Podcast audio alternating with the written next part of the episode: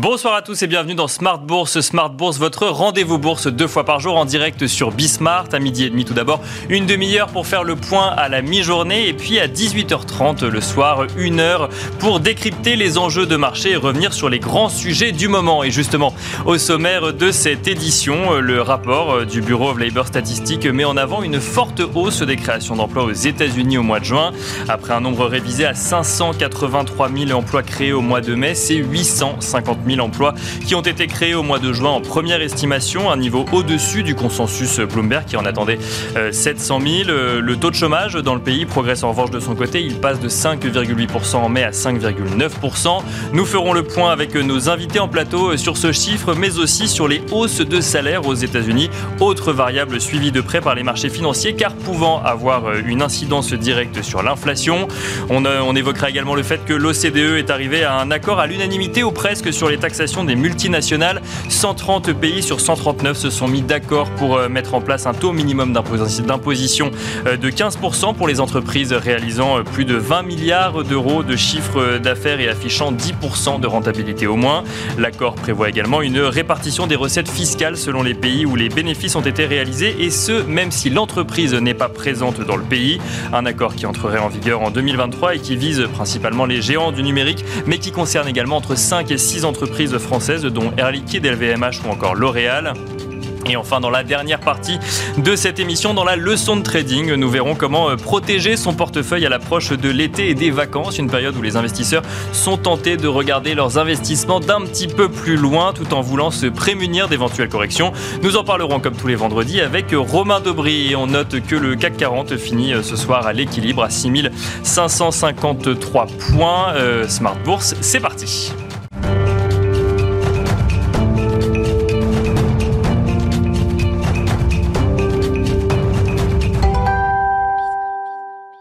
Et on commence avec Tendance, euh, mon ami, un résumé complet de l'actualité boursière du jour proposé par Alix Nguyen depuis la salle des marchés de Bourse Direct. La bourse de Paris clôture à l'équilibre en baisse de 0,01% à 6552 points. Elle sera restée de marbre face aux chiffres de l'emploi américain que les investisseurs attendaient pourtant de pied ferme. Le rapport a dépassé les attentes des analystes puisque les créations de postes dans le secteur non agricole ont atteint 850 000 en juin, là où le consensus formé par Bloomberg en attendait 720 000. Le taux de chômage, lui, a augmenté de 0,1 point à 5,9% contre un repli escompté à 5,6%. Et enfin, le salaire horaire moyen, c'est comme anticipé, apprécié de 3,6% sur un an contre 2% en mai. Ce sont autant d'éléments qui laissent à penser que rien ne presse pour la Fed en matière de tapering et de hausse de taux. Pour rappel, le mois dernier, la Fed a relevé ses prévisions de croissance et d'inflation s'agissant de l'année en cours, un constat qui a poussé l'institution à avancer d'un an à 2023 l'horizon estimé euh, pour sa première hausse de taux depuis décembre 2015. Du côté des valeurs à suivre, une Tesla modèle S-Plaid a pris feu mardi alors que son propriétaire était au volant. L'incident se serait produit trois jours après la livraison du véhicule. Le conducteur réclame l'immobilisation de toutes les S-Plaid déjà livrées. Apple et Intel seront les premiers groupes à utiliser la technologie de production de puces de nouvelle génération de Taiwan Semiconductor Manufacturing. L'entreprise pharmaceutique américaine Johnson Johnson assure que son vaccin contre le Covid-19 est très prometteur contre le variant Delta et d'autres souches émergentes. Il offrirait une protection durable contre la maladie en général. Et si Luxotica a finalisé l'acquisition d'une participation de 76,72% dans Grand Vision. Capgemini et Qualcomm vont collaborer avec pour objectif de faciliter la mise en œuvre de réseaux privés 5G pour les entreprises. L'établissement espagnol CaixaBank a conclu un accord avec les syndicats. Il implique la réduction de son plan de suppression de postes, alors annoncé en avril dernier, de 8291 à 6452. L'équipementier aéronautique, l'ATECOR prend des mesures de recapitalisation à hauteur d'un minimum de 292,5 millions d'euros. Cela comprend euh, l'obtention de nouveaux prêts garantis par l'État et une augmentation de capital d'un montant de 162,5 millions d'euros. Place à l'agenda. Lundi, la séance sera calme euh, en raison de la fermeture des marchés américains à l'occasion de la fête nationale du 4 juillet. Quelques données retiendront néanmoins notre attention, euh, celles comme celle des PMI non manufacturiers. Voilà, c'était Alix Nguyen depuis la salle des marchés de Bourse Direct.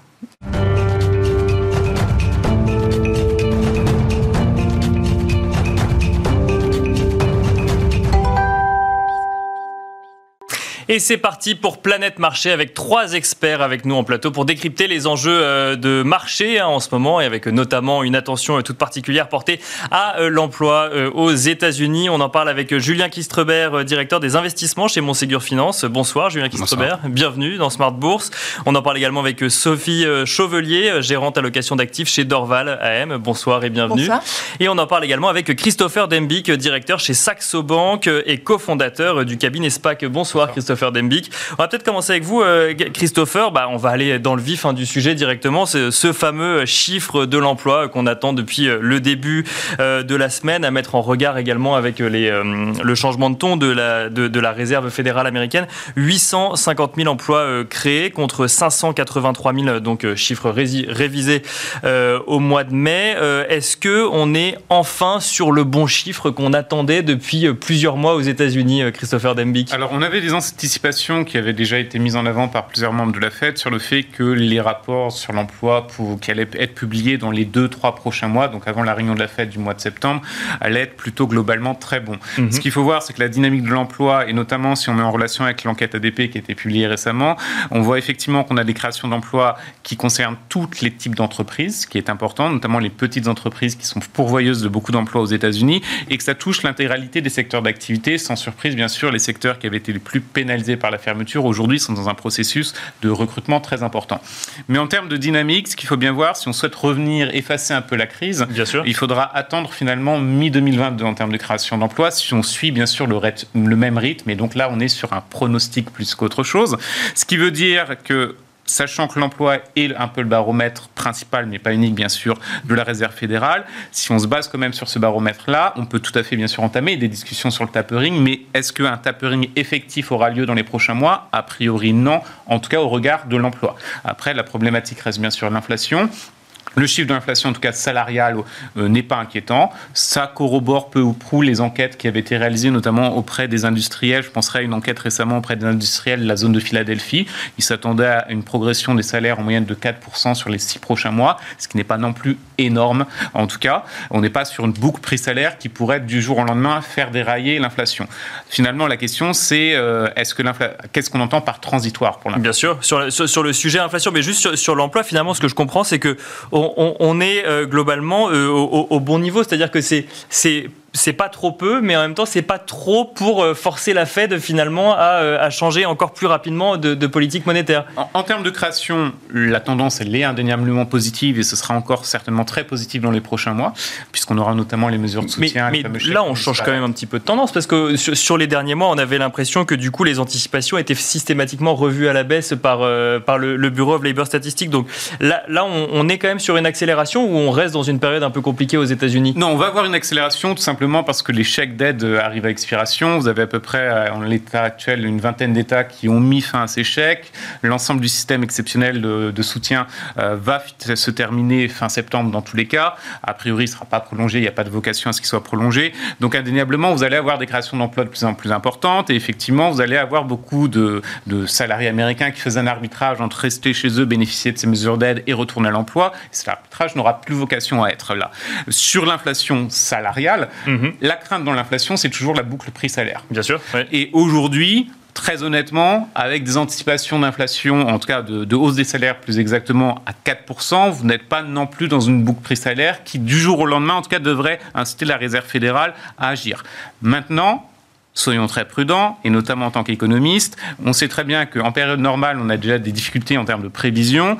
En période exceptionnelle de réouverture économique, et on n'a pas finalement de baromètre euh, historiquement pour savoir ce qui va se passer. Il faut être prudent. C'est pour ça aussi que la Fed est très prudente. Donc, on va quand même avancer à tâtons sur le tapering dans les prochains mois. En tout cas, au niveau des indicateurs macroéconomiques. Puisque par exemple sur l'inflation, on voit très bien qu'au niveau du commerce international, par exemple, il y a des pressions très importantes euh, sur la hausse des coûts au niveau du commerce international, du transport, notamment de conteneurs. Comment ça va s'impacter finalement au niveau euh, du quotidien? Est-ce que les entreprises vont accepter de rogner sur leurs marges? Est-ce qu'éventuellement c'est le consommateur qui va être impacté? Tout ça, c'est très dur à voir. Donc il faut être très prudent quand même sur les anticipations au niveau de l'inflation. Sophie euh, Chevelier, une réaction peut-être euh, en complément sur ce, sur ce chiffre de, euh, sur ce chiffre de l'emploi hein, qu'on attendait du coup depuis, depuis le début de la semaine, une réaction et sur ce, sur ce bon chiffre finalement de, de, l'emploi? Oui, c'est tout à fait un, c'est un bon chiffre, mais on sait que ce qui intéresse la fête, c'est la diffusion. Donc c'est ça, il faut que la reprise soit partout. Se, diffuse. On a encore à peu près 5, 5 euh, millions, on a besoin de 5 à 5,5 millions de création d'emplois pour revenir, euh, pour revenir au niveau pré-crise. Euh, c'est quelque chose qui a été martelé par Jérôme Powell depuis Jackson Hole l'année dernière. Vraiment, cette dimension de, d'inclusivité. Il faut que la croissance soit, soit inclusive et donc se diffuse dans la société. Donc ce chiffre n'est en rien inquiétant, ni même le, régime des salaires, qui est un régime qui était celui qu'on avait plus ou moins pré-crise. Hein. 3,5%, ça peut paraître beaucoup par rapport un niveau d'inflation aux alentours global, aux alentours de, 2, mais c'était le, c'était le niveau d'inflation des salaires qu'on avait euh, et qui n'avait pas permis d'emporter plus loin euh, les, euh, l'inflation globale. Donc non, il n'y a, a, pas de... C'est un chiffre qui, qui effectivement est très Goldilocks, entre guillemets, c'est-à-dire qu'on reste dans une configuration avec une croissance d'une bonne facture et pas de tension inflationniste.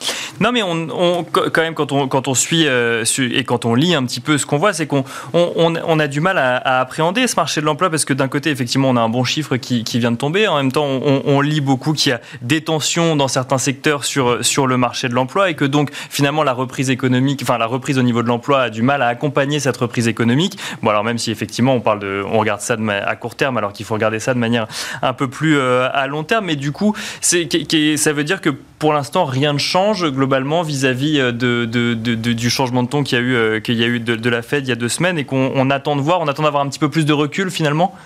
Ça a été assez bien digéré par le marché finalement, oui, bah ce, changement de ton. Hein. Euh, oui, je pense qu'on est, on est toujours dans l'expectative.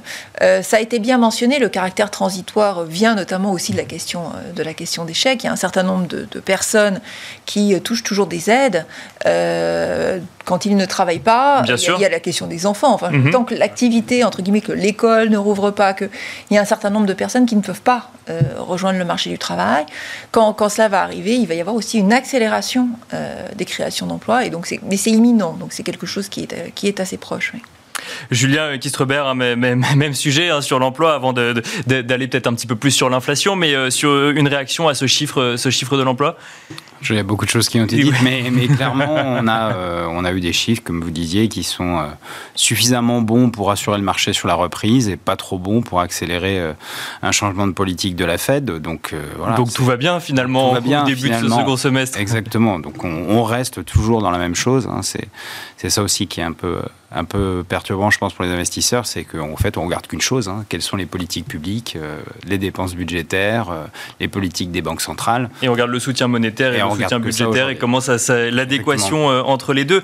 On, voit également euh, beaucoup, donc enfin, la, Fed effectivement euh, donc suit avec cet, objectif, cet objectif d'inflation de 2%. On voit, on a beaucoup entendu et Christopher Dembick en a parlé, donc cette inflation salariale qui qui est également suivie de près et notamment avec alors vous allez me dire si, euh, si, vous êtes d'accord avec moi ou pas, mais avec cette idée que du coup, cette inflation salariale viendrait en fait apporter, euh, enfin, serait de nature à créer une inflation durable qui serait pas forcément euh, en lien avec des tensions d'approvisionnement, donc des hausses des prix de production ou autres, qui viendraient sur une, créer une inflation durable. Là aussi, on est rassuré sur ce point-là, Julien, Julien Kistrebert? Oui, pour l'instant, on est sur des chiffres qui sont, euh, qui sont tout à fait euh, cohérents. Je pense que le, vrai sujet, c'est quand on regarde les chiffres d'inflation, on a des PPI qui augmentent très fortement, ce qu'on n'a pas vu sur la partie consommateur aujourd'hui. Mhm. Et toute la question est de savoir, euh, est-ce que ces hausses de prix à la production sont durables et est-ce qu'ils vont être transmis aux consommateurs ou pas? Euh, ben, Quand on écoute certaines sociétés, elles commencent à dire que les fournisseurs, et notamment asiatiques, commencent à vouloir euh, augmenter les prix. Bien sûr. Jusqu'à mhm. maintenant, ils avaient réussi à tenir, mais que là, on commencerait à avoir des hausses de prix. Et que donc, bah, toute chose égale par ailleurs. Donc des hausses de prix en lien avec les hausses de prix de matières premières Notamment, notamment. de transport et tout ça, en tout cas, fait qu'on devra, à notre sens, en tout cas, avoir des prix à la consommation qui devraient, qui devraient continuer d'augmenter sur, sur, les prochains, sur les prochains mois. Et là, c'est tout l'enjeu. Si les prix à la consommation augmentent, euh, et qu'on n'a pas suffisamment de création d'emplois et ou des salaires qui augmentent pas forcément assez rapidement, on peut recréer des tensions sociales. Euh, surtout qu'on le sait, dans, cette, euh, dans, cette, dans ces plans de soutien, on a surtout favorisé les détenteurs d'actifs, mhm. puisqu'on le sait, on a créé des bulles sur beaucoup de classes d'actifs. Et, et, finalement, bah, ceux qui travaillent, et surtout les travaux, je dirais, les moins qualifiés, c'est ceux qui ont perdu leur job aujourd'hui et qui profitent pas pleinement, en tout cas, de, des plans de soutien. Donc l'enjeu, il est aussi social euh, au-delà de, au-delà de l'aspect purement économique. Euh, voilà. donc, si on a des prêts à la consommation qui augmentent, il est vraisemblable qu'on va, les entreprises, en tout cas, seront obligées d'augmenter les salaires pour éviter euh, des tensions trop fortes. Et alors, justement, euh, ces entreprises, on va arriver là dans, dans, une semaine euh, euh, à cette période de publication, hein, d'abord aux États-Unis et puis ensuite en Europe. On parle de tension au niveau des matières premières, de tension au niveau des prix. Est-ce que du coup, ça va pas ça va pas avoir un impact à court ou moyen terme sur ces résultats? Alors peut-être pas forcément au second, au second trimestre. Non, vous avez pas l'air. Non, non, sur le, sur le deuxième trimestre, il n'y a pas de sujet évidemment. On sait tous que ça va être très très bon. oui, c'est ça, c'est ce qu'on entend. On, donc, on espère maintenant que les, les, chiffres le prouveront, mais en tout cas, c'est ce qu'on entend. Oui. Enfin, vu les taux de croissance. Euh, ce serait compliqué en tout cas. compliqué de revenir en arrière. ce serait surprenant en tout cas. C'est qu'il y aura des problèmes structurels qu'on n'a pas, que personne n'a identifié. Donc, je veux dire, les résultats sont sans surprise très très bons. Mhm. Il n'y a, pas de, a pas de sujet là-dessus. Je pense que personne n'attend de mauvais résultats. Euh, encore une fois, je pense qu'aujourd'hui, le marché, la façon de l'appréhender, c'est pas tellement les résultats opérationnels, parce que vous avez tellement d'argent public qui est déversé, que j'ai envie de dire, heureusement qu'on a une reprise économique forte. L'inverse serait quand même extrêmement inquiétant. Hein. Quand vous voyez les, les plans de rachat massifs, euh, les coûts du crédit, euh, les déficits budgétaires. Je vous rappelle que la France a revu à la hausse son déficit budgétaire qui va être plus élevé que l'année dernière. Bien sûr, oui, oui. Donc ça veut bien dire qu'il y a un soutien public massif, c'est le quoi qu'il en coûte, hein, et qui a été poussé, euh, poussé à l'extrême. Donc, donc, du coup, ça, ça crée des bulles de valorisation. Et ce qui est plus inquiétant, mais qui n'est pas un sujet euh, là aujourd'hui, mais qui pourra le devenir, c'est que euh, bah, il va falloir un moment que ces bulles se dégonflent. Bah, c'est ce que j'allais dire, oui. C'est tout là, là on commence à anticiper euh, l'après, et notamment, donc là, effectivement, on parle des résultats, des résultats du second trimestre, mais on, regarde aussi ce, second semestre qui s'ouvre finalement, et donc on commence à anticiper l'après. Et là, il va bien falloir que les entreprises prennent le relais en termes de, en termes de croissance. Oui, mais enfin, de toute façon, même si on a, combien même on aura des annonces de, ralentissement de rachat, ce sera minime. Hein. On va pas avoir du jour au lendemain un arrêt total. On, reste effectivement dans un environnement très, euh, encore, très accommodant. des taux réels très très très négatifs encore aux États-Unis pour quelques temps. Donc, euh, je veux dire, il y a pas, le risque n'est pas là. C'est vraiment pour moi, en tout cas, à notre sens, c'est vraiment une question de valorisation. C'est plus là où situe le sujet, et c'est pour mhm. ça que le, marché est assez nerveux sur les taux et qu'on voit dès qu'il y a des mouvements, bah, le style croissance euh, sous-performe quand on a des tensions sur les taux, et puis à l'inverse, on a une accalmie sur les taux ces dernières semaines. Bah, même aujourd'hui, effectivement, on va en parler. et puis aussi le variant Delta qui dit, fait dire peut-être qu'on va repousser, euh, ça va repousser la, vitesse de reprise. Et bien tout de suite, la croissance, notamment aux États-Unis, sur un mois, a fait une, excellente performance. Donc, euh, donc le sujet, pour nous, il est, il, est, il est vraiment pas dans la qualité des résultats, il est vraiment sur les sujets de valorisation et l'évolution des taux.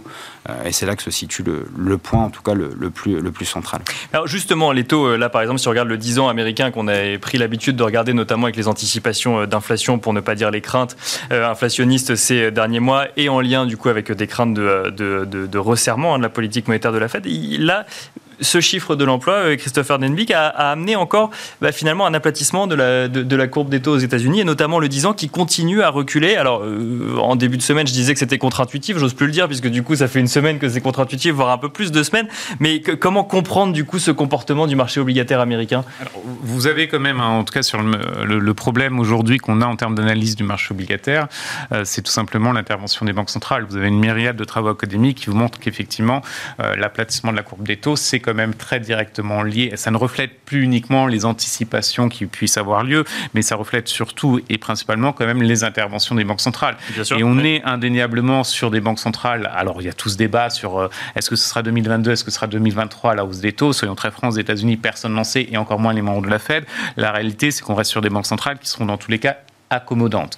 Euh, ça ne veut pas dire qu'on n'aura pas une forme de tapering à un certain stade, mais en tout cas, vu les niveaux d'endettement, qu'ils soient publics ou privés, vous ne pouvez pas avoir du jour au lendemain euh, des banques centrales et même d'ailleurs des politiques budgétaires euh, qui soient restrictives. ce qui est important de voir, c'est qu'on est effectivement dans un cycle où même si on aura bien sûr moins de flux entrants de mesures de soutien, que ce soit budgétaires ou monétaires, on sait que ces mesures qui ont été prises, elles vont se diffuser très longtemps. Pour cas mhm. d'école, une politique budgétaire qui est très expansionniste, on sait qu'elle aura un impact économique positif pendant 9 à 12 mois. Donc l'horizon aujourd'hui en termes de cycle macroéconomique reste toujours très très positif et donc il n'y a pas d'inquiétude à avoir, en, en, tout cas de gros dérapages à avoir du jour au lendemain, même s'il y a effectivement des aspects bulles, il y a des excès en termes d'endettement. La réalité, c'est qu'en termes de dynamique de croissance, on est quand même sur un aspect positif à minima jusqu'à mi-année prochaine, du fait simplement des mesures qui ont déjà été prises. Et même de manière assez réaliste, je pense qu'on aura aussi un certain stade quelques ajustements. On voit par exemple que la Chine, qui est quand même un, un des piliers de la croissance mondiale extrêmement important, qui avait décidé d'avoir une croissance, en tout cas des mesures de reprise qui sont un peu plus vertueuses qu'en 2008-2010, où là, ça va alimenter massivement le shadow banking. On voit qu'on a un débat aujourd'hui qui s'ouvre en Chine euh, sur le fait qu'il faudrait peut-être des mesures de soutien parce qu'on voit que la croissance commence à ralentir et notamment via le crédit. Oui, bien sûr. Donc très très rapidement, on va se dire euh, il y aura dans tous les cas des relais de croissance très importants. Euh, ça sera peut-être la Chine, il faudra voir comment évolue le débat politique en interne sur les, la politique budgétaire monétaire. Mais dans tous les cas, sur les deux grandes zones que sont les États-Unis et la zone euro, le biais reste dans tous les cas très très accommodant. Euh, on discute en zone euro. De la BCE parle même pas effectivement de, de, de, de, de réduire finalement sa, sa, politique monétaire. Encore que on entend euh, le président de la Bundesbank dire en revanche le PEP ça concerne la pandémie. Dès que, c'est dès que la pandémie est finie, on arrête. Mais bon, on, on, on trouvera d'autres solutions. Phénomène. Oui, c'est un phénomène, d'accord. Et il faut comprendre ça au regard du débat politique allemand plus qu'autre chose à mon Complètement. Et suivre les élections allemandes qui sont un vrai sujet pour le coup pour l'Europe. CDU qui n'a pas à cet égard beaucoup changé euh, de, positionnement. Il y a une évolution sur pas mal de sujets, mais pas sur la politique monétaire. Euh, Sophie, euh, oui, Chevalier. Sur, ce point, il y a ce que dit aussi le marché obligataire, c'est le marché obligataire donc prend un petit peu de prend un peu de recul et l'aplatissement de la courbe, ça peut aussi vouloir dire que ce qu'on anticipe après cette phase de reprise, mhm. c'est finalement un retour à ce qu'on a connu avant, c'est-à-dire la stagnation séculaire. C'est-à-dire que le marché ne croit pas aujourd'hui, en tout cas le marché obligataire ne croit pas euh, que euh, les mesures de relance vont être euh, suffisantes, et surtout peut-être mhm. l'action de la Fed des prématurée, mhm. pour amener une dynamique de croissance supérieure à, celle qu'on avait pré-crise. Ça, c'est quand même un message fort euh, qui, qui, est, un sujet d'interrogation assez fort aussi pour, euh, pour la suite. Mais donc du coup, ça veut dire que donc on, revient à ces anticipations d'inflation. Le, le, marché obligataire croit à ce caractère définitivement transitoire finalement de, de, de, ces anticipations d'inflation et de cette inflation aux États-Unis. Mm, mm. Et alors, si on regarde les marchés euh, actions à présent, donc ça fait un, à peine plus de, six mois donc du coup sur l'année 2021, on a l'impression que, enfin on n'a pas l'impression, c'est un fait, tout est au vert sur les grands indices, que ce soit américains ou, ou ou en Europe. Comment est-ce que quel regard vous portez sur ces six premiers mois, euh, Sophie, euh, Sophie Chevelier On a vraiment eu, euh, on a eu une double tendance entre guillemets, c'est-à-dire qu'on a eu effectivement ce qu'on appelle le reflation trade, c'est-à-dire mhm. tout, ce pari sur l'action des banques centrales et politiques budgétaires, et puis la sortie de crise. Donc vraiment un effet de rattrapage économique, réouverture des économies, qui, qui, a conduit en fait à une surperformance très très forte, très très notable des valeurs cycliques contre les valeurs défensives. Bien sûr. Et, et depuis environ un ou deux mois, finalement parce qu'il y a eu l'inflexion du discours Banque centrale, mais ça avait commencé un petit peu avant, euh, par, le, par le, ralentissement euh, de la progression du prix des matières premières, mhm. plutôt industrielles, qui ont notamment répondu, euh, qui ont notamment répondu aux mesures mises en place en Chine. Et donc on avait un début de, rotation. Donc on voit bien que le questionnement, déjà, les investisseurs sont déjà en train de se demander ce qui se passe dans la phase suivante. Ce qui revoit à, ma remarque sur, sur, la, sur les taux. Le bien sûr, oui, complètement. Cette espèce de paradoxe qui veut qu'aujourd'hui, effectivement, quand on regarde euh, la croissance économique, c'est pratiquement une anomalie d'avoir un 10 ans américain qui reste à 1,4%. Ça, ça soulève des questions. Donc euh, on est aujourd'hui dans cette, on rentre dans cette phase de questionnement, c'est-à-dire comment est-ce qu'il faut, euh, comment est-ce qu'on doit appréhender le marché euh, dans cette deuxième phase. Et alors, et, c'est des questionnements qui sont les mêmes euh, vis-à-vis, par exemple, des marchés américains que des marchés européens ou des marchés émergents? Oh, finalement, les tendances sont assez comparables. Hein. C'est vrai que quand on regarde, si on, si on, fait, si on fait une comparaison du, de, de, comportement des indices cycliques versus des indices défensifs, donc si on construit des composites cycliques défensifs aux États-Unis ou en Europe, on a exactement, euh, on a le même type de comportement. D'accord. Effet de composition euh, à part et le fait qu'il y ait les grandes valeurs aux États-Unis, etc. Mais on a des, on a des comportements qui sont, euh, qui sont à peu près similaires. Ce qui, nous, ce qui effectivement nous amène à toujours au même point. Qu'est-ce qui se passe après? Et donc du coup, comment est-ce qu'on doit se positionner pour aborder la phase suivante? Avec une sorte d'énorme point d'interrogation. Bah, bien sûr, Parce que est-ce que la grille de lecture cyclique défensive est encore valable? Donc, est-ce qu'on doit se poser la question dans ces termes-là? Ou euh, est-ce qu'on doit, se, on doit se, préparer à une phase qui sera tirée plus par des tendances plus séculaires? C'est-à-dire, quels vont être finalement les, les gagnants de la phase suivante? On sort de trade très macro, finalement, où c'est euh, les politiques de relance qui dirigent tout, pour aller euh, vers, euh, vers des questions. Est-ce que on continue à jouer la diffusion de la croissance ou et donc on continue quelque part à aller chercher peut-être les petites et moyennes capitalisations, peut-être vraiment dans une logique de diffusion de la croissance. Est-ce qu'on va chercher des choses qui sont plus proches finalement du régulateur, puisqu'aujourd'hui on a 70% des émissions mondiales de CO2 sont couvertes par des engagements net zéro, avec ce qu'on sait en termes d'implication, en termes d'investissement. Donc est-ce que maintenant on se, on se concentre finalement sur les gagnants de cette phase, quelles sont les implications de, cette résurgence régulatoire, qui sont les gagnants, qui sont les perdants? Enfin, il y a tout un tas de questionnements qui ne sont pas forcément des questionnements directionnels macro, qui, qui peuvent avoir une incidence et qui peuvent amener pas mal de dispersion entre les titres. Et je dirais que c'est c'est difficile parce que c'est un peu tôt pour le dire. D'accord, donc, en on fait, est on est à la phase de questionnement, mais on a encore du mal à trouver les réponses. Euh. Exactement, on est vraiment à cette croisée des chemins. Il y a un certain nombre d'hypothèses qu'on peut regarder. Il y a des questions de valorisation que vous évoquiez qui étaient très très intéressantes. Quand, on voit le rebond de la croissance, en réalité, c'est aussi une rebond des, un rebond des GAFAM. Ce que nous, on a noté, c'est que la valeur des GAFAM s'est écroulée. Les GAFAM, parce que les GAFAM ont eu une croissance exceptionnelle, ont perdu 7 points de PE euh, en l'espace de, de 3 mois. Et donc, on est en train de ramasser les GAFAM parce que finalement, on trouve qu'en valorisation, ils deviennent attractifs dans cette logique de croissance. Hein. Et pourtant, je voyais, Microsoft qui dépassait les 2000 milliards de capitalisation boursière, Facebook qui dépassait les 1000 milliards. La croissance est colossale. La croissance des résultats de ces entreprises est colossale. Alors, est-ce qu'elles vont être euh, interrompues par, les, par la taxation, par euh, le régulateur antitrust américain? On n'en sait rien.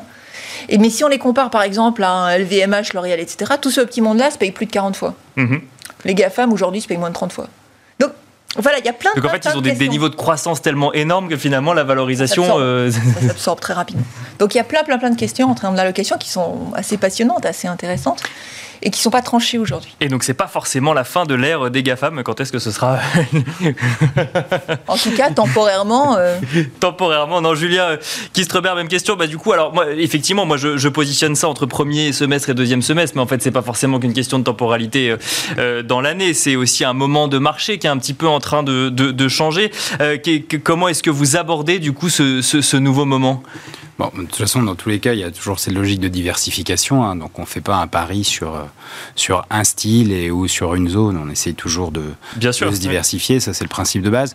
Mais je dirais maintenant que sur le, par rapport à euh, ce qui a été dit d'ailleurs, que je partage totalement, sur le fait que bah, les mesures en cours, on va, les voir, on va voir les effets positifs pendant encore quelques temps. Euh, on considère que le style cyclique continue d'être intéressant euh, pour deux raisons. Bah, déjà d'une, la durée des effets des plans de relance, etc., qui vont faire qu'elles vont continuer d'avoir de, l'activité qui repart.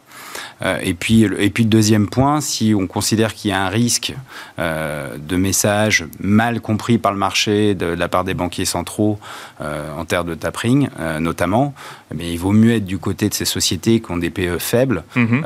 parce qu'elles souffriront beaucoup moins que les, les sociétés dont la valeur terminale représente une part majeure de, la valorisation dans les actualisations de cash flow. Donc, euh, donc pour l'instant, en tout cas, nous, on reste sur ce scénario-là. On ne croit pas que le variant Delta, en tout cas, soit de nature à tout déstabiliser, parce que ce que l'on voit sur les chiffres je le dis parce que c'est quand même important. Non, mais bien sûr, on, ne l'a pas abordé effectivement, mais c'est euh, oui, c'est parce que en fait c'est le, variant Delta. Du coup, euh, bah, en fait, les, pays cités en fait sont pas forcément ceux dont on parle euh, actuellement sur les sur les indices actions, mais c'est quelque chose que vous regardez du coup de, de, près. Bah, bien sûr, puisque ça peut avoir un impact sur la, vitesse de reprise, ça c'est une évidence. La vitesse de, reprise au niveau mondial, pour le coup. Exactement. Donc la bonne nouvelle, je dirais, c'est qu'il y a très peu d'hospitalisation dans les pays où on le voit se développer. Euh, bon, il se développe très très vite, ça c'est clair. Les vrais sujets qu'on a, c'est peut-être sur certains pays où on voit que le taux de vaccination a fortement chuté. Mhm. Euh, bah, les États-Unis, par exemple, n'atteindront pas l'objectif qui s'était fixé au 4 juillet. Exactement. Ils sont à 10 millions en dessous de, de, l'objectif. Et si on regarde euh, sur les effets par semaine, on est à moins de 2% de la population vaccinée par semaine, alors que l'Europe est autour de 7 encore mhm. aujourd'hui. Et donc l'Europe qui avait du retard est en train de rattraper les États-Unis, voire même l'Allemagne pourrait dans les prochains jours passer devant les États-Unis en termes de vaccination. Donc voilà, donc le sujet, c'est, et d'ailleurs c'est un sujet politique, hein, Bien sûr, en France, hein. Ah, est-ce qu'on doit rendre obligatoire le vaccin ou pas Euh, Si on a des taux de, de- de vaccination qui restent à 60%, c'est clair qu'on va avoir un problème. Mais c'est c'est un vrai a- sujet parce qu'on a vu l'accélération en Israël, aux États-Unis et dans tous les pays en fait qui ont mis les moyens dès le début et en fait on s'est rendu compte bah, que toute la partie de la population qui était prête à se faire vacciner est allée se faire vacciner mais on n'a pas réussi à convaincre les autres finalement. Par exemple, en France, vous avez des chiffres, en tout cas, autour de 20-25% des plus de 60 ans qui ne sont pas vaccinés. Et c'est ces gens-là qu'on retrouve à l'hôpital de, Bien sûr. ouais. quand le, le- le virus se diffuse. Donc il y a quand même un sujet, euh, un sujet sanitaire. Euh, voilà. Bon, la bonne nouvelle, c'est que les vaccins fonctionnent. Mhm. Euh, donc ça, c'est en tout cas pour éviter des cas graves. Donc ça, c'est important, mais ils n'empêchent pas la diffusion. Et puis derrière, la question qu'on peut se poser, c'est quand un virus se diffuse trop largement, ça veut dire qu'on s'expose à de nouvelles mutations, Bien mécaniquement. sûr, oui, oui, complètement. Et donc, il ne faudrait pas, parce qu'on n'a pas réussi à vacciner suffisamment, qu'on se retrouve avec un, une- un nouveau variant dans 3 ou 4 mois, que les vaccins ne seraient pas capables de, de contrecarrer. Donc, euh, je dirais que s'il y a un point d'inquiétude, c'est celui-là. Après, sur, encore une fois, sur les politiques publiques, enfin, je veux dire, on a compris, hein, c'est open bar et ça va durer. Hélicoptère money, effectivement. Oui, enfin, je veux dire, là, on a, on a dépassé tout ce qu'on aurait pu imaginer. Euh, on se rappelle en 2008, déjà, quand on a vu les annonces qui avaient été faites de QE, tout le monde s'était dit, mais c'est merveilleux, ils osent euh, aller sur des sommes euh, très importantes. Et par rapport à ce qui a été fait sur cette crise-là, enfin, c'était rien du tout. En fait. Donc, euh, donc là, on est en train de dépasser tout ce qu'on a pu apprendre à l'école euh, en termes de, bonne gestion. Euh, voilà, donc on est dans un monde où les liquidités sont là. De toute façon, il n'y a pas de sujet. Et c'est ce qui pousse aussi les actions hein, en valorisation. Quand vous avez autant de liquidités, on voit bien, dès que le marché baisse un peu, il y a des gens qui reçoent du cash, de toute façon, qui doivent l'investir. Donc ça baisse un petit peu, c'est ramassé. Et alors, mais du coup, si je reviens sur cette tem- temporalité, parce qu'évidemment, on, a- tous lu, j'imagine, ces, analyses qui disent que, bah, effectivement, quand les six premiers mois de l'année sont très bons, ça veut dire que les six mois d'après sont plus compliqués. Enfin, selon les différentes années qu'on peut trouver euh, ou autres, euh, là, on est à plus 17% par exemple sur le CAC 40 sur les six premiers mois de l'année. Est-ce que la, période est tellement inédite que du coup, on peut pas on peut pas faire ce genre euh, de, de, prévision sans, avoir de boule de cristal, évidemment. Mais est-ce que il faut s'attendre du coup peut-être à une, une contraction ou, ou, un, ralentissement comme on, comme on le voit par exemple depuis une semaine sur, sur l'indice parisien? Bah, encore une fois, le sujet, euh, ça, je suis désolé. C'est les politiques monétaires. Bah, c'est- ce oui, les ça, politiques hein. publiques, d'accord. ouais, On peut tous dire euh, les sociétés, c'est mieux ceci. Oui, mais enfin la réalité, c'est quoi? C'est qu'il y a tellement de cash partout qui arrive que finalement, bah, ça fonctionne pour tout le monde, plus ou moins. hein. Sauf si vous êtes dans le secteur, euh, c'est vrai que les télécoms, typiquement, c'est c'est compliqué. Mais globalement, si n'importe quelle société aujourd'hui profite à plein de la reprise, donc. euh, Bon, euh, je pe- je pense vraiment qu'il faut, il faut sortir du débat microéconomique sur, euh, sur euh, les tendances de résultats des entreprises, parce que ce sera forcément bon. D'accord, ok. Bon, nous, en tout cas, c'est pas le sujet. Euh, et c'est pour ça d'ailleurs qu'on on réitère ce, ce call, la poursuite du call plutôt cyclique. Voilà, maintenant, évidemment, les valeurs de croissance ont, ont plutôt sous-performé. Il y a des sujets intéressants, mais le- il y a une telle sensibilité à l'évolution des taux sur ces sociétés-là que euh, aujourd'hui, enfin, quand vous regardez les notes d'analystes, beaucoup de DCF, euh, bah, on utilise des taux, euh, des taux négatifs, en tout cas sur la partie sans risque. Euh, donc forcément, quand vous actualisez à la avec des taux extrêmement bas, oui, on peut trouver des PE de 50, 60, 70, c'est pas un problème, il n'y a, pas de limite en fait. Donc la, question est, est-ce que, de la même façon qu'on se pose la question, est-ce que ces politiques sont durables? Est-ce que dans les valorisations, c'est judicieux d'utiliser les taux spot pour actualiser à l'infini les entreprises? On pense que c'est peut-être un peu ambition. ambitieux, même si on sait, on est dans un monde où les taux vont rester globalement euh, bas pour long terme parce qu'il y a trop d'endettement et qu'on ne pourra pas faire autrement. Un peu d'actualité euh, à présent avec vous, euh, Christopher Dembick. Euh, je l'annonçais en, introduction. hein, cette avancée dans le fait d'une taxation mondiale des multinationales, donc euh, 15% au minimum, qui peut être revue, mais pour l'instant on est sur euh, on est sur 15%. Et surtout cette idée de répartir finalement les recettes fiscales en fonction des pays où, ont été réalisés les profits. Est-ce que ça peut avoir un impact sur sur les marchés? Déjà peut-être un petit commentaire sur cette sur cette avancée. Alors, l'impact sur le marché, j'en doute très D'accord. fortement. ouais. Euh, parce que vous avez deux- d'autres facteurs déjà qui jouent, qui ont été très bien mentionnés. Euh, le deuxième point, euh, on n'a pas encore mis en application concrètement cet C'est aspect-là. pour 2023, enfin anticipé pour 2023. ouais. Euh, c'est fixé aujourd'hui à 2023. On verra D'accord, ok, c'est bien ce dit, bien dit. Euh, et en plus, on n'est pas sur des niveaux qui sont prohibitifs, qui remettraient très certainement en cause des résultats d'entreprise très clairement. Euh, ce qu'il faut bien comprendre, c'est qu'aujourd'hui, on a indéniablement une volonté politique américaine dans ce sens-là. Donc, c'est un aspect qui permet d'être optimiste sur une mise en application à un certain stade. Maintenant, euh, il faut être très franc, beaucoup d'États, euh, y compris européens, profitent de taux sur euh, de taux d'imposition qui sont très très bas, mhm. donc ils sont très attractifs pour ces entreprises-là. On pensera à l'Irlande. J'ai eu récemment qui a, voté contre pour le, enfin qui n'a pas voté contre, mais qui n'était pas aussi quelques pressions. voilà, qui était quelques pressions. Malte en fait partie. J'ai eu l'occasion récemment d'en discuter avec certains responsables à Malte tous ces pays-là ont parfaitement conscience de la pression politique très importante des États-Unis et que dans tous les cas, ils ne pourront pas aller contre. Mais en revanche, ce qu'ils vont essayer de négocier, et c'est ça tout l'enjeu pour la mise en application éventuellement en 2023, c'est quelles sont les contreparties. On Quelles sont les contreparties que les, les entreprises, du coup, de ne plus avoir ces recettes fiscales D'accord. Exactement. Donc, euh, je sais qu'il y a un sujet aujourd'hui qu'ils essayent de faire avancer. Le front n'est pas uni, bien sûr, pour ces États et peut-être qu'à un certain stade, il y aura front uni ce euh, ça sera un levier éventuel. Mais je pense qu'il faut être quand même très prudent concernant une mise en application en 2023 qui me paraît un timing aujourd'hui optimiste, même s'il y a une volonté politique américaine. Donc il, faut, il faudra voir, puisque ces États-là font face à beaucoup de pression, mais dans le même temps, ils ne vont pas lâcher complètement la Parce qu'on on aurait pu se dire que finalement, ça a été euh, mentionné et mis sur la table et négocié au G7 euh, il n'y a pas si longtemps. Là, directement, on est sur une presque unanimité à l'OCDE. On aurait pu se dire qu'en tout cas, le début était rapide. Mais là, on va rentrer dans une phase un peu plus compliquée. Oui, parce que finalement, vous, le fait de s'accorder effectivement sur les grandes bases, euh, finalement, ça peut être assez aisé. Et en plus, on est sur un taux qui est relativement bas par rapport à ce qui avait pu être évoqué. Bien sûr, bien sûr, bien sûr, bien sûr. Donc, ça reste un aspect qui est très consensuel. Maintenant, il faudra voir la mise en application concrète. Et très concrètement, effectivement, pour les pays qui vont être concernés, et il y en a beaucoup en Europe, quelles peuvent être d'éventuelles contreparties. Et ça, ça va ralentir le processus politique et la mise en application. Euh, on arrivera certainement à un taux unifié qui sera bas, probablement peut-être celui qui a été évoqué dans quelques années, mais je pense que les timing à ce niveau-là, il faut s'en méfier parce qu'il y a beaucoup de négociations politiques. Et beaucoup de choses peuvent arriver d'ici à 2023 notamment.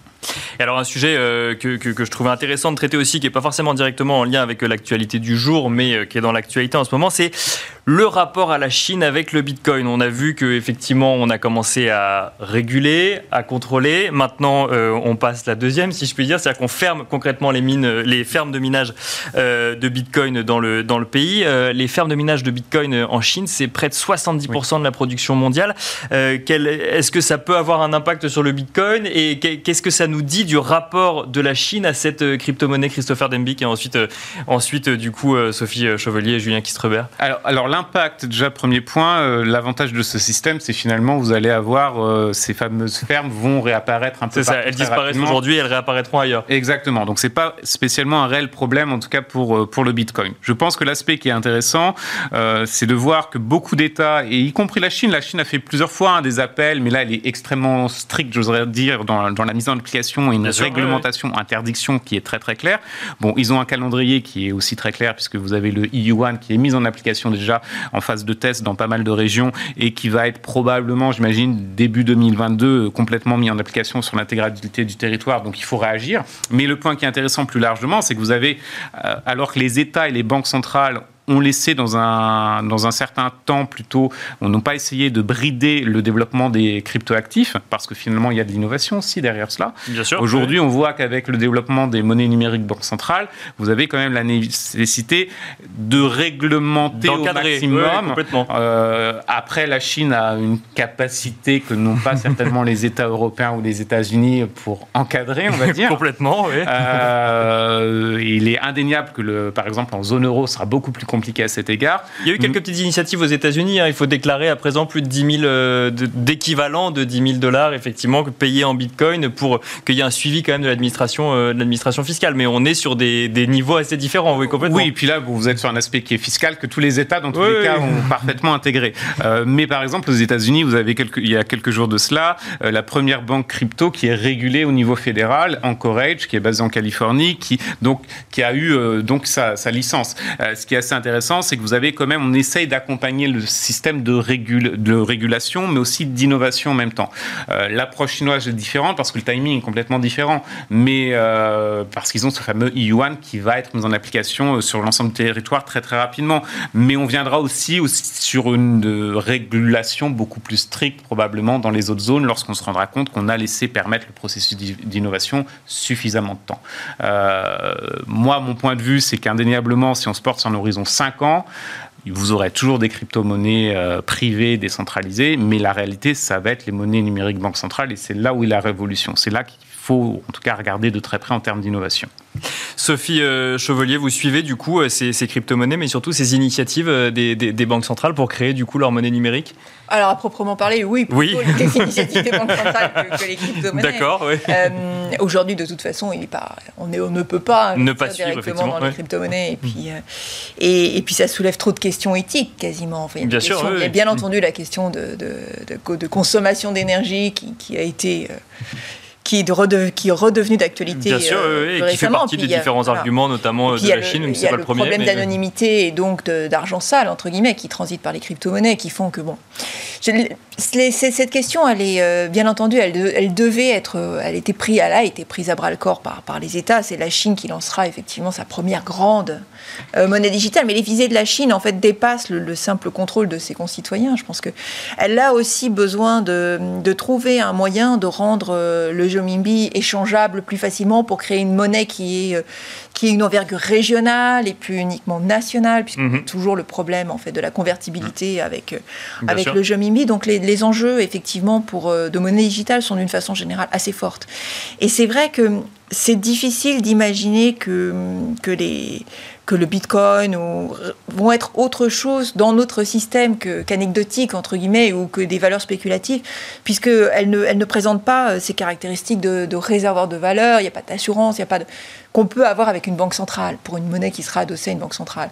Donc, euh, voilà, c'est des sujets, bien entendu, qu'on regarde, mais c'est des sujets qui restent à, notre sens très très spéculatifs et qui ne sont pas des vecteurs d'investissement. Euh, en tout cas, ça ne rentre pas dans le mandat bien sûr, euh, qui, nous est donné par, euh, qui nous est donné par, par nos clients. C'est-à-dire qu'ils voudraient bien rentrer sur le Bitcoin, mais seulement si ça monte. oui, oui, bah oui, c'est sûr que ils sont pas prêts. À, ils sont pas prêts à prendre la volatilité. Donc, Julia Kistrebert, un mot peut-être également de, de, ces crypto-monnaies en rapport avec donc ces monnaies digitales des, des, des, banques centrales. Ça agit comme un accélérateur finalement. C'est l'émergence de ces crypto-monnaies. On voit aujourd'hui, du coup, les premières monnaies euh, numériques euh, se, lancer, effectivement, euh, en Chine, mais pas seulement.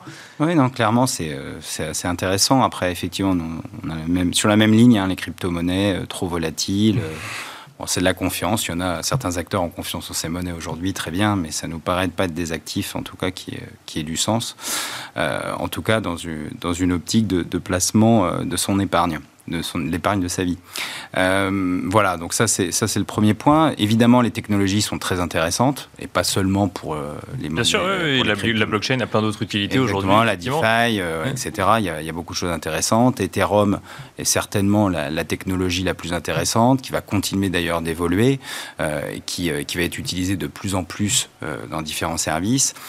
donc là, c'est une bonne chose. Et puis dernier point, moi je suis toujours assez surpris sur sur ces monnaies, monnaies électroniques, c'est la, la, la lenteur en tout cas des gouvernements à réguler tout ça. Oui, c'est vrai. Quand on voit, nous, dans nos métiers, ce qu'on peut subir en termes de KYC, parce qu'il faut reconstruire lutte de blanchiment, etc., tout déclaré au moindre centime. Ah, c'est vrai c'est un vrai point. Et qu'on peut voir, euh, en fait, laisser se développer des, des, actifs de plusieurs milliers de milliards de dollars et que finalement, bah, tout va très bien, euh, allez-y. Euh, on, sait que ça peut financer du blanchiment, on sait que c'est pas grave. Pas grave. bien sûr. Donc ça, c'est toujours perturbant pour, pour des acteurs traditionnels, en tout cas de, de la finance, de voir que il peut y avoir des vitesses assez différentes. Euh, voilà. Et puis, pour finir, oui, c'est l'enjeu de souveraineté. Hein. On ne peut pas laisser euh, des monnaies, euh, des monnaies concurrencer les États parce que le pouvoir de frapper la monnaie, c'est un des pouvoirs principaux des gouvernements. Et donc, on ne peut pas laisser ça, en tout cas, entre la, de façon décentralisée. Et on le voit bien dans la crise d'aujourd'hui. Hein. Si on n'avait pas des banques centrales qui agissaient aussi fortement pour soutenir l'économie et que tout était décentralisé, on ferait comment? Bah, Déjà, on ne se poserait pas des questions d'emploi ou d'inflation en lien avec les politiques monétaires bien sûr. Mais... Donc tout ça fait que ça, ça c'est pas possible. Et on a bien vu d'ailleurs quand il y a eu le projet de Facebook euh, de faire avec du stablecoin, avec différentes monnaies, les États ont dit euh, c'est pas possible, c'est pas vous qui allez faire l'allocation sur les monnaies mondiales. Oui, bien sûr. Donc euh, d'un point de vue souveraineté, ce n'est pas possible. Et puis dernier point, je pense que c'est ils ont vu qu'il y a un niveau d'acceptabilité qui était sympathique. Et donc pour aujourd'hui, bah, si vous voulez lutter contre la fraude fiscale aussi à terme, c'est plutôt intéressant. Des pays comme l'Italie où vous avez une grosse partie du PIB qui échappe euh, à la fiscalité, et on connaît tous le niveau d'endettement de l'Italie, euh, je pense que c'est intéressant d'un point de vue long terme de pouvoir euh, tracer un peu mieux les flux et de savoir ce qui se passe. Merci beaucoup Julien Kistrebert, directeur des investissements chez Monségur Finance. Merci Sophie Chevelier, gérante pardon, allocation d'actifs chez Dorval AM. Et merci Christopher Dembic, directeur chez Saxo Bank et cofondateur du cabinet SPAC. Merci à vous et à tout de suite pour la leçon de trading.